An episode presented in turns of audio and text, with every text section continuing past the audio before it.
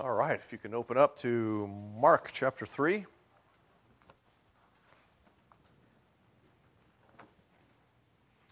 Sometimes it's fun to uh, have lunch with other pastors. I had seen on Rincon Mountains Facebook page there was a, a statement by Phil Cruz as uh, he's currently in Mark, uh, but they're in the baptism. And uh, he and I were discussing a little bit at lunch the other day. I think he's going at a faster pace than I am. Um, he hopes to get to the resurrection by Easter, but he knows that's not going to happen. But he's still going to preach uh, from Mark on the resurrection when it gets there. So um, hopefully he won't be read, led astray by listening to my sermons on Mark. So, and may you not either. Mark 3 13 through 19. And he went up on the mountain and called to him those whom he desired and they came to him. And he appointed twelve, whom he also named apostles, so that they might be with him, and he might send them out to preach, and have authority to cast out demons.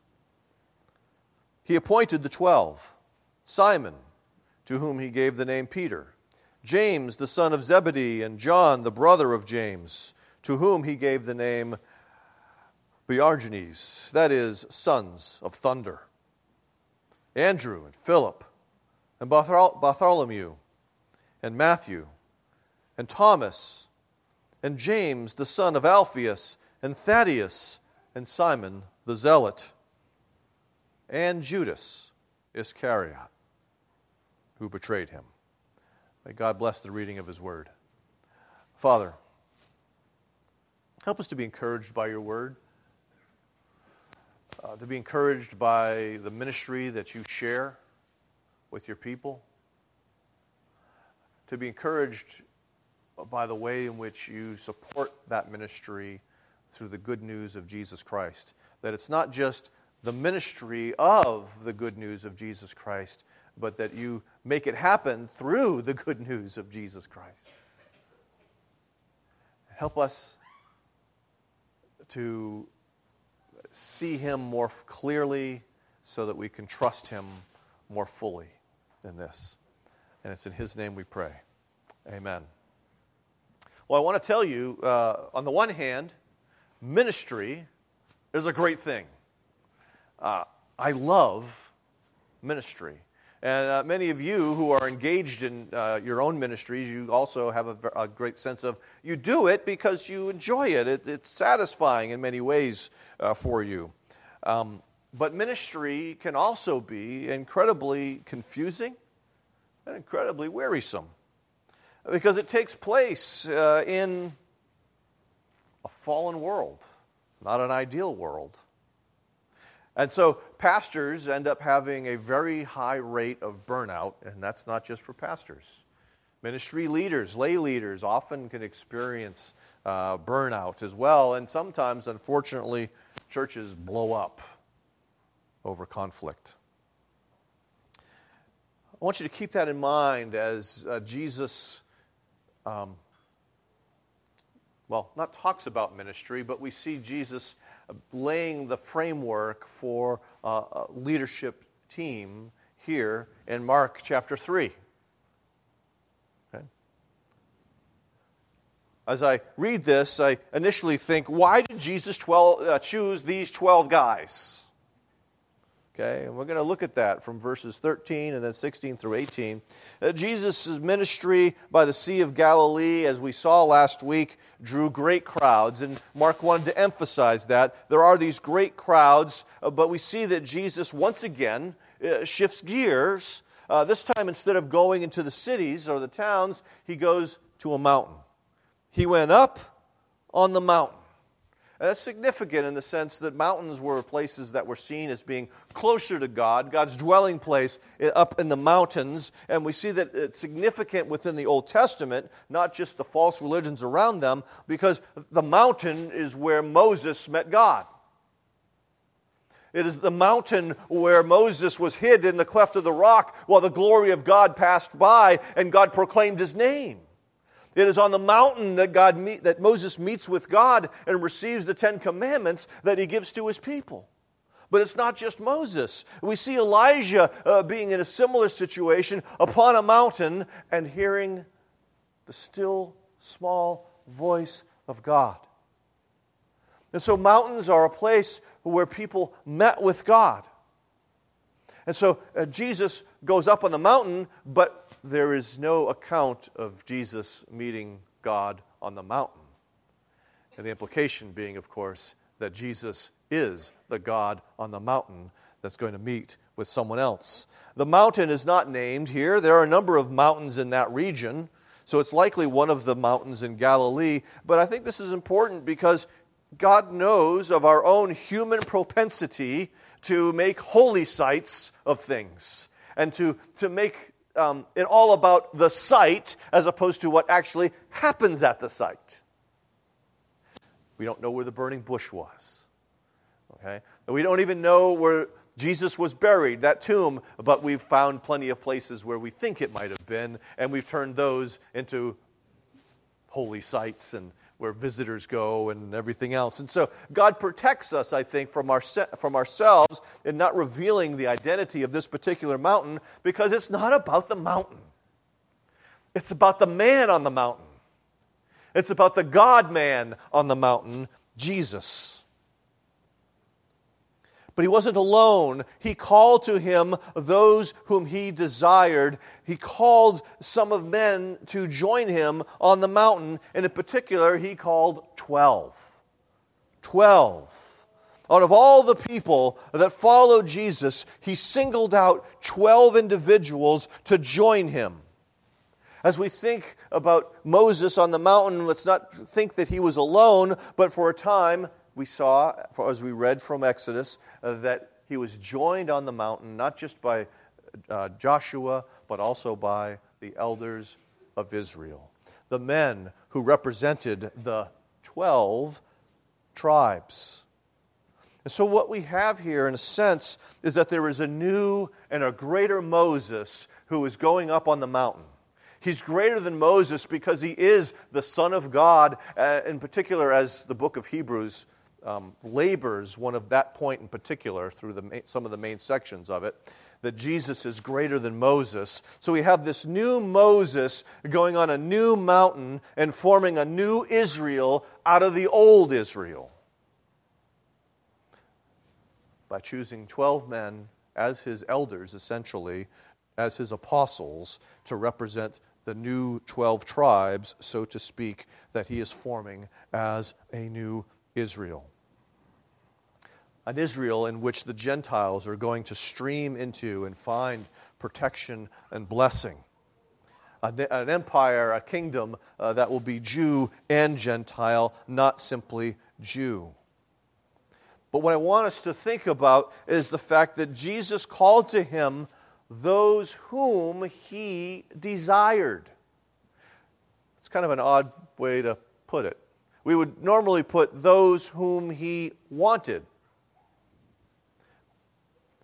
the implication here, uh, part of the, the, the, the, range of meaning that this word has includes that of delight. And I think part of what is being communicated here is that Jesus delighted in these 12 men. That there was something about them that he took particular delight in.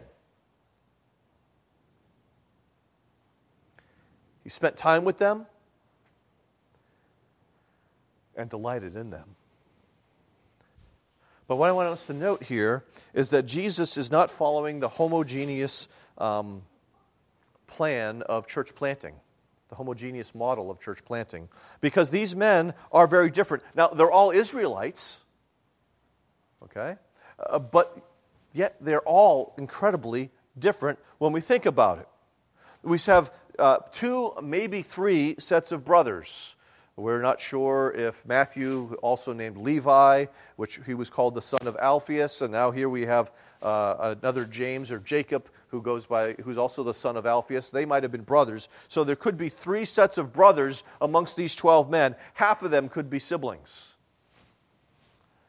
Sometimes that's a good thing, sometimes that's not such a good thing. We find fishermen, we find a tax collector We find a zealot or a nationalist. Gee, I wonder how the tax collector, who was, or the former tax collector, who was often seen as a traitor to Israel, gets along with the zealot.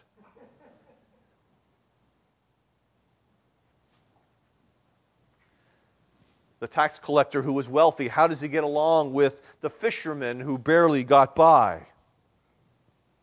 And so we see that these men had different backgrounds, different commitments before they came to Jesus.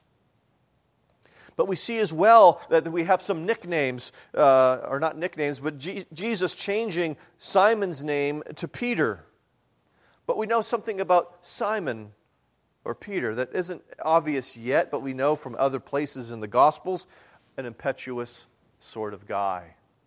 You, you know that if someone was going to put their foot in their mouth, it was probably Peter, who often acted without thinking, spoke without thinking. But he's not the only one, but we have, we have John and Jacob, the sons of thunder. Now, what does that imply to you? Thunder. These are guys who are loud, they're boisterous, and probably angry a lot. And somehow, Jesus calls them into his fellowship to be part of his leadership team. These flawed men,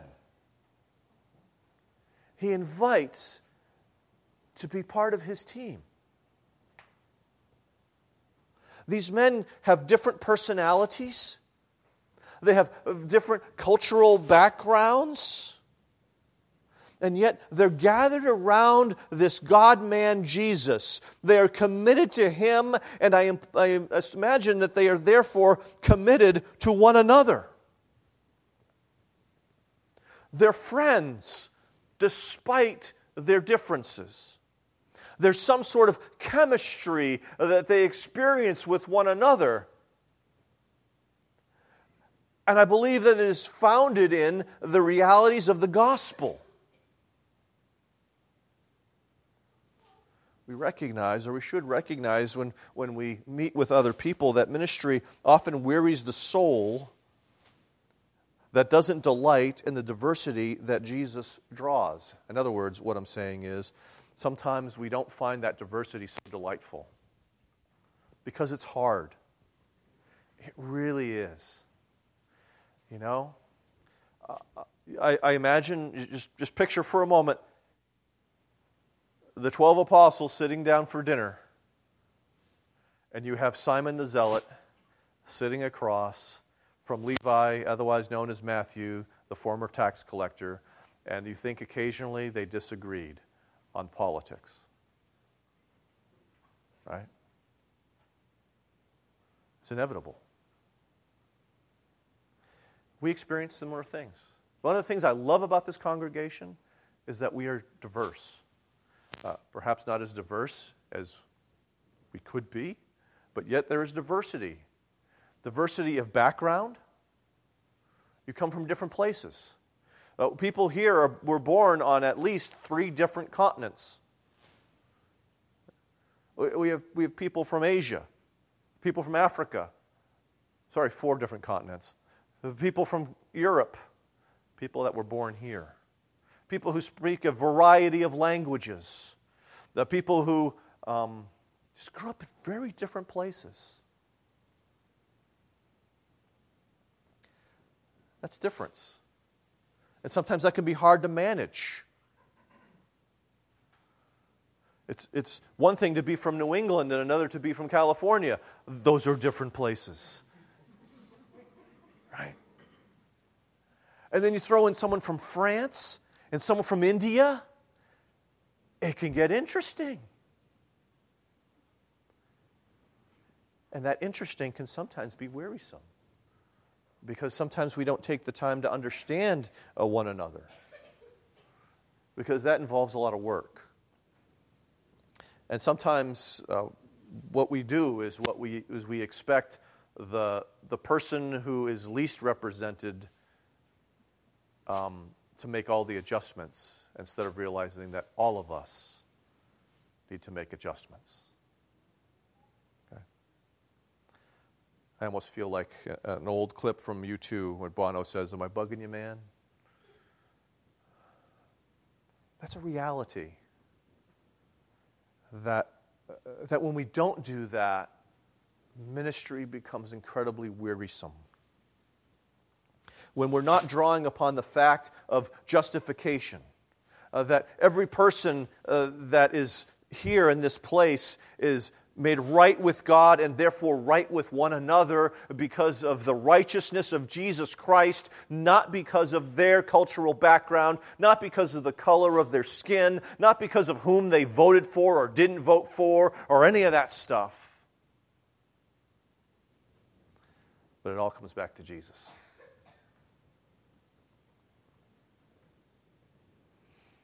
Not just that, but the fact that Jesus delights in that other person that is so different from you, just as He delights in you, who are so different from that other person.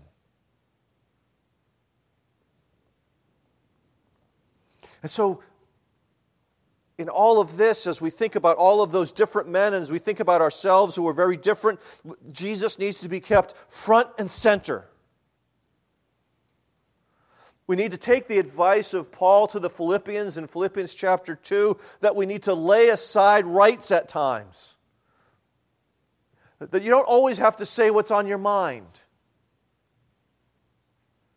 So that the other person feels like they can fit in too, that they have a place too, that they matter too, even though they're a little different than you in some ways. And what I find striking about this is that it's the person with power that is intended to be the one who lays down their rights. Because if you think about Philippians 2, who had the power? Jesus. Jesus, who made himself a servant, who humbled himself. And so Jesus builds uh, ministry teams of what I see here as committed friends. They're committed first to Jesus, and because of that, they're committed to one another. And they're committed because they have been loved by God. They've been forgiven of their sins and brought into fellowship. So that's why Jesus chose those 12 guys. So let's ask what did Jesus tw- choose these 12 guys to do? And we see that in verses 14 and 15. You see, Jesus isn't just picking out a posse of friends to hang out with, he's not finding guys that he can enjoy pizza and video games with, right? Jesus is building a ministry team for the new Israel. He is finding and appointing men who are going to share with him in this process of making the new Israel known to the old Israel and beyond. But first, it starts with this fact so that, or in order that, they might be with him. The first goal was to be with Jesus. That sounds unimpressive but they needed to be with him to learn from him. He is the rabbi, they are the disciple, and that is intensely personal, and it means that it takes time. You actually have to be with him. And we'll see the impact this makes in places like Acts chapter 4. Now, when they saw the boldness of Peter and John and perceived that they were uneducated, common men, they were astonished. And they recognized they had been with Jesus. What set those men apart was they had been with Jesus and had learned from him. They're going to watch Jesus be a herald of the kingdom. They're going to watch Jesus heal people who are sick. They're going to watch Jesus love the people that seem unlovable. They're going to watch Jesus in ordinary life. They're going to see Jesus deal with life from a vantage point of faith, of hope, and of love. They're going to see it so they can catch it. And so, discipleship here is, is portrayed as intensely personal uh, precisely because ministry is going to be intensely personal. And we see that this is carried on through the ministry of the apostles. For instance, 1 Corinthians 4. For though you have countless guides in Christ, you do not have many fathers. For I became your father in Christ Jesus through the gospel. Here it is. I urge you then, be imitators of me. You have to be with somebody to imitate somebody. 1 Corinthians 11, be imitators of me as I am of Christ. Paul imitates Jesus and he wants them to imitate him. Philippians chapter 3 Brothers, join in imitating me. And keep your eyes on those who walk according to the example that you have in us. They saw how Paul lived, and Paul says, walk the same way. We see it again in, in, Philippians chapter 4 what you have learned and received and heard and seen in me. Practice these things, and the God of peace will be with you. We heard from 1 Thessalonians chapter 1. Again, become you became imitators of us, the ministry team, and of the Lord, for you received the word in much affliction and with the joy of the Holy Spirit. These men were with Jesus, became like Jesus, and then had others spend time with them so that they could become, those people could become like Jesus. There is life in the new Israel that needs to be learned by people who have lived in the new Israel. Jesus didn't say, just come and spend time with me, but there was a purpose for that, that he might then send them out to preach, that he's going to make them heralds of this new kingdom. They're going to carry the message to other people, just as Jesus has carried the message to them. And we see something of a cycle that should be uh, evident to us, but let's spell it all out. They spent time with him to learn the message. They were changed by the message. You know, they applied the message. And then they preached the message. And then go back to the beginning. Spending time with Jesus to learn more of the message, to be changed more by the message, to proclaim more of the message, and then back. This cycle of ministry that takes place. And I want to tell you that Jesus still gathers and prepares people to learn and to preach the message. Okay? Now comes the part that we're not so sure about. To have authority over demons.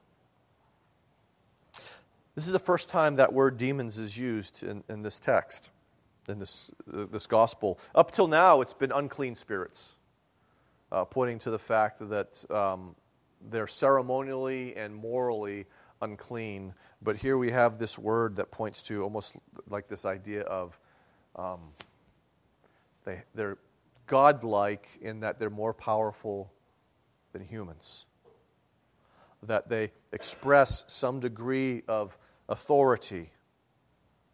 But here's the thing Jesus is giving them his authority over the demons.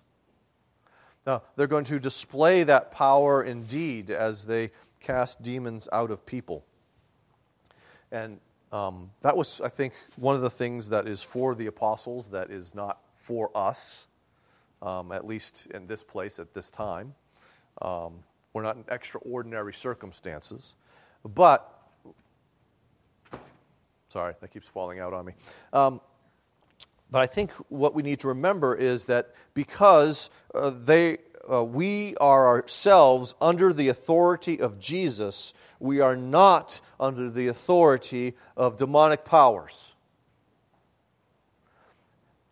And therefore, we resist and expose their deeds.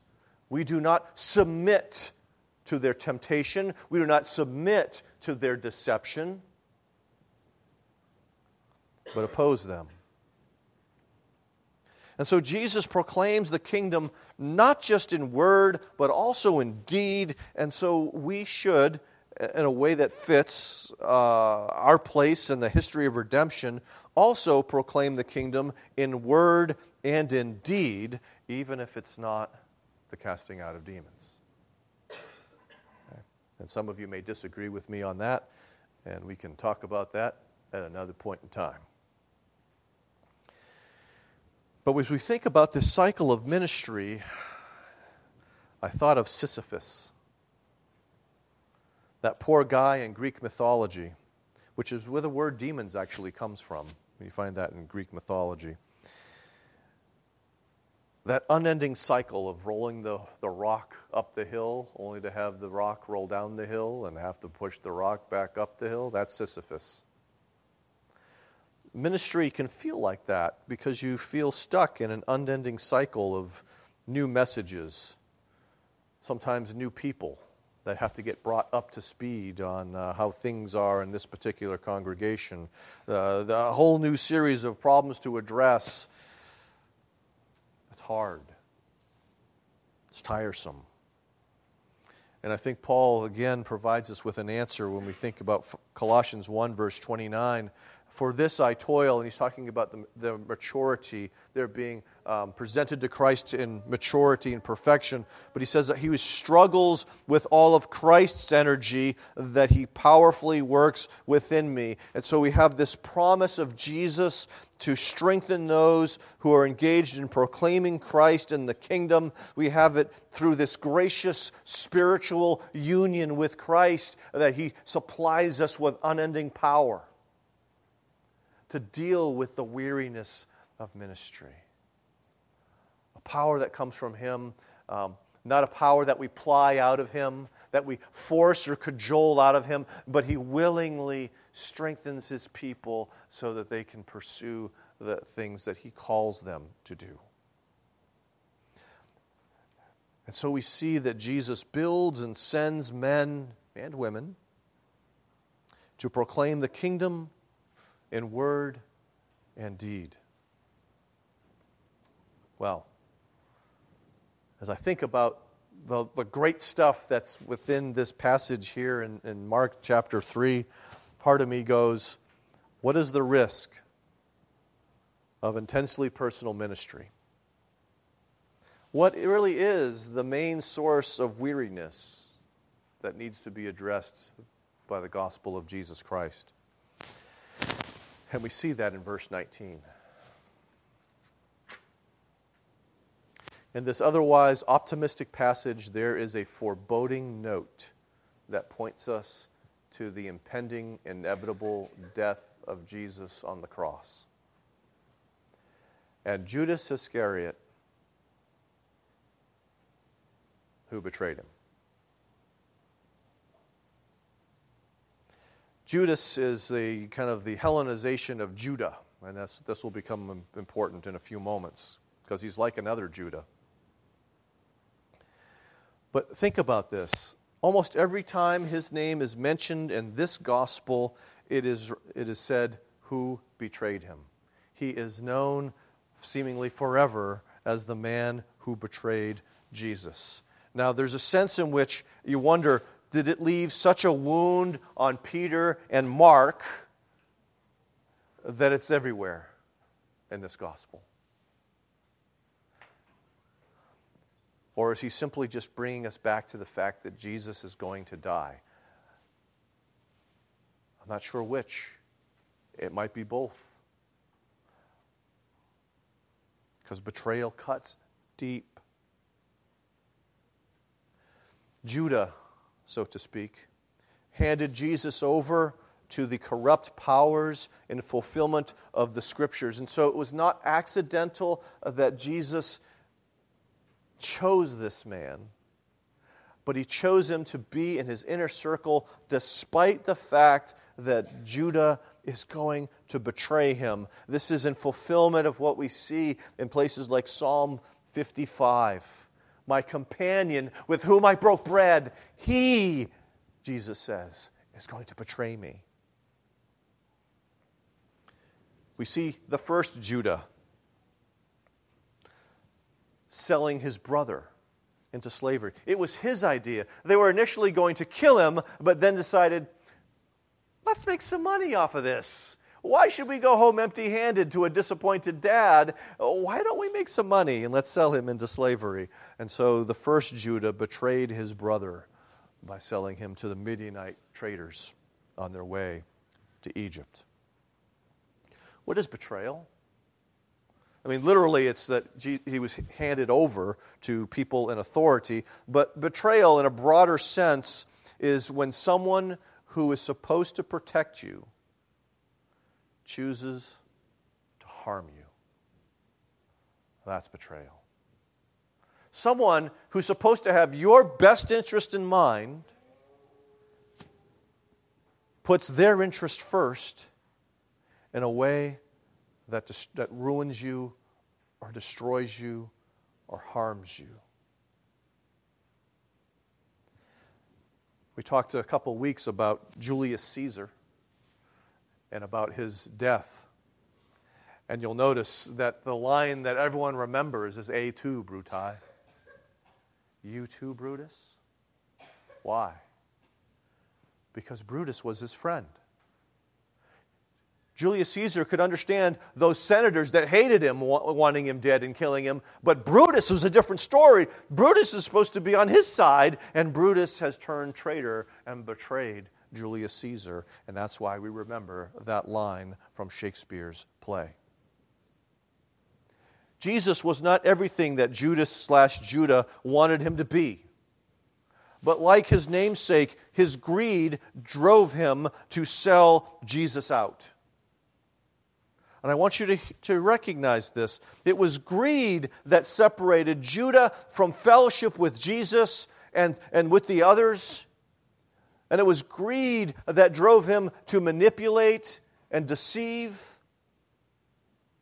We see in John 12, you know, Judas is being really critical. You know, hey, that money, that was wasted on the feet of Jesus. We could have sold that perfume and, and given the money to the poor.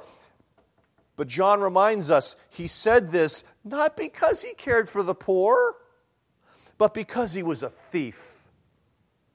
And having charge of the money bag, he used to help himself to what was put in it. And so Judah had a profound greed problem. And because he continually stole from the, the, the common purse of the disciples, he grew increasingly distant from them, and then he would betray Jesus for 30 pieces of silver, the price of a slave. He's not alone.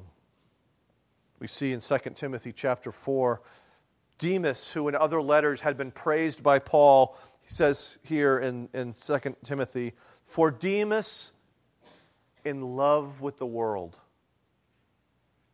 has deserted me and gone to Thessalonica. Demas, who was part of Paul's ministry team, who had essentially promised to stick with them to the dire end, abandoned Paul because he loved the world, or in other words, he was greedy.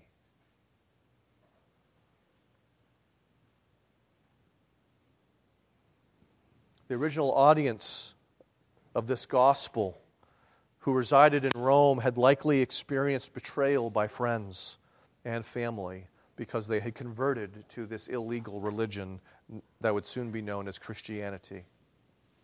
Some of them were rejected, cast out of their homes. Some of them were turned over to the authorities and possibly put into prison. Ministry means that we will experience betrayal and sometimes even be a betrayer. I can remember a few people. One was a young lady who came here uh, a couple of Sundays in between positions. She had worked uh, at a, a, church north of here and uh, then had worked at a church here in town. And I did some counseling with her because in the first situation, she had been betrayed by the leadership. And she had these wounds that emerged from that. And it turned out that, that she walked right into another situation where she was going to be betrayed. I pointed her to Dan Allender, and I appreciate so much Dan Allender's work on betrayal and both Leading with a Limp and The Healing Path. And uh, you have some quotes there from those sources. Uh, but this young lady is not the only person. I spent time uh, at General Assembly sitting down with a friend of mine who is dealing with having been betrayed by another pastor. And usually, when I go to GA, I meet my friend Eddie. And Eddie, um, he's now a, his, a, senior pastor, and I think he's a little more sensitive to this. Uh, but he was betrayed by a number of senior pastors when he was an assistant pastor. This happens all the time where people are betrayed in the course of ministry. But Jesus' betrayal at the hands of Judah is, is not just simply a sin, but really it lies at the heart of the gospel for both those who betray and those who have been betrayed. It says to those who are betrayers, There is grace sufficient to cover your guilt over harming the one that you were meant to protect. There's grace there, there's forgiveness, there's pardon. Now, Judah himself never received it. Uh, Peter did. We, we kind of clean his up by saying he denied Jesus three times. He betrayed Jesus. But he was restored because he repented. And the grace of God that was, was sufficient for that. But it also speaks to the betrayed and what it says is that Jesus knows your pain and sorrow. He's walked in those shoes. He knows what it's like to have a companion turn on him and do him incredible danger and harm. And Jesus not just knows your pain and sorrow, but Jesus comforts and strengthens you gets back to that passage from Isaiah that Jesus quotes in his ministry the bruised reed he will not break, the smoldering wick he will not snuff out. And so, to the betrayed person, he comes alongside and protects you, comforts and strengthens you, offers to heal you and restore you. He refreshes you as one who knows the pain of betrayal the one who, in fact, was betrayed uh, so that he could forgive you too.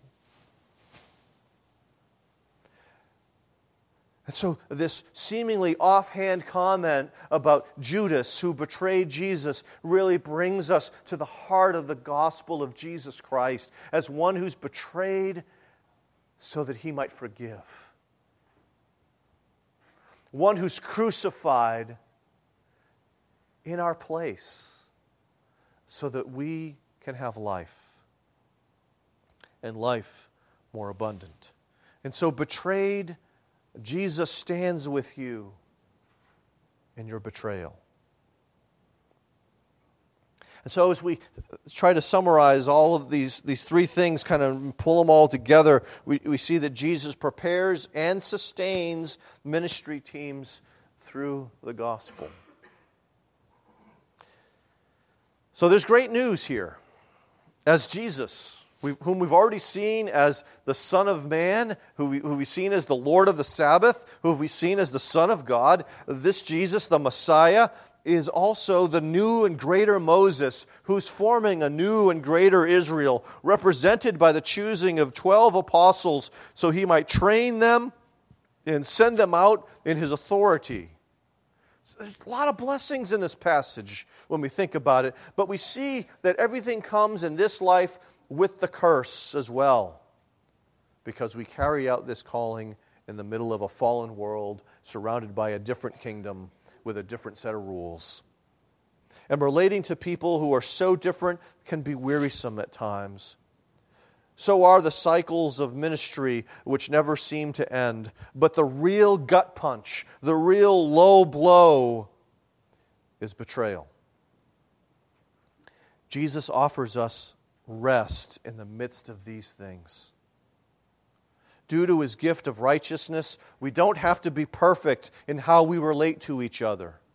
United to Jesus, we receive his power to persevere under the toil of ministry.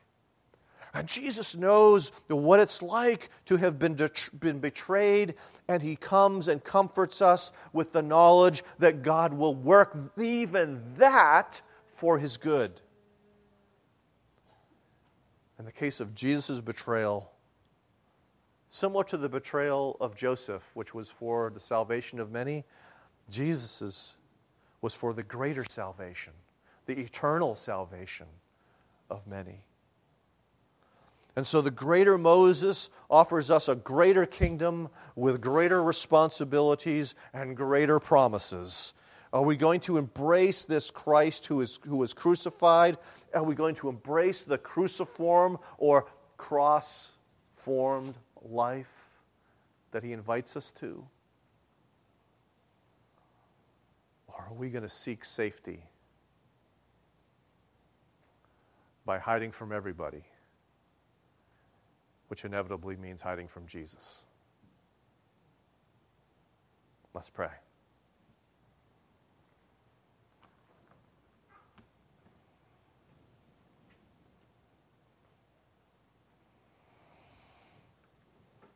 Father, we thank you for um, your perfect Son,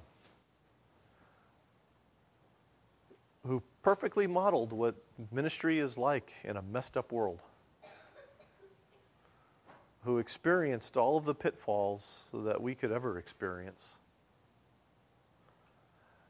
and offers to stand with us in all of that.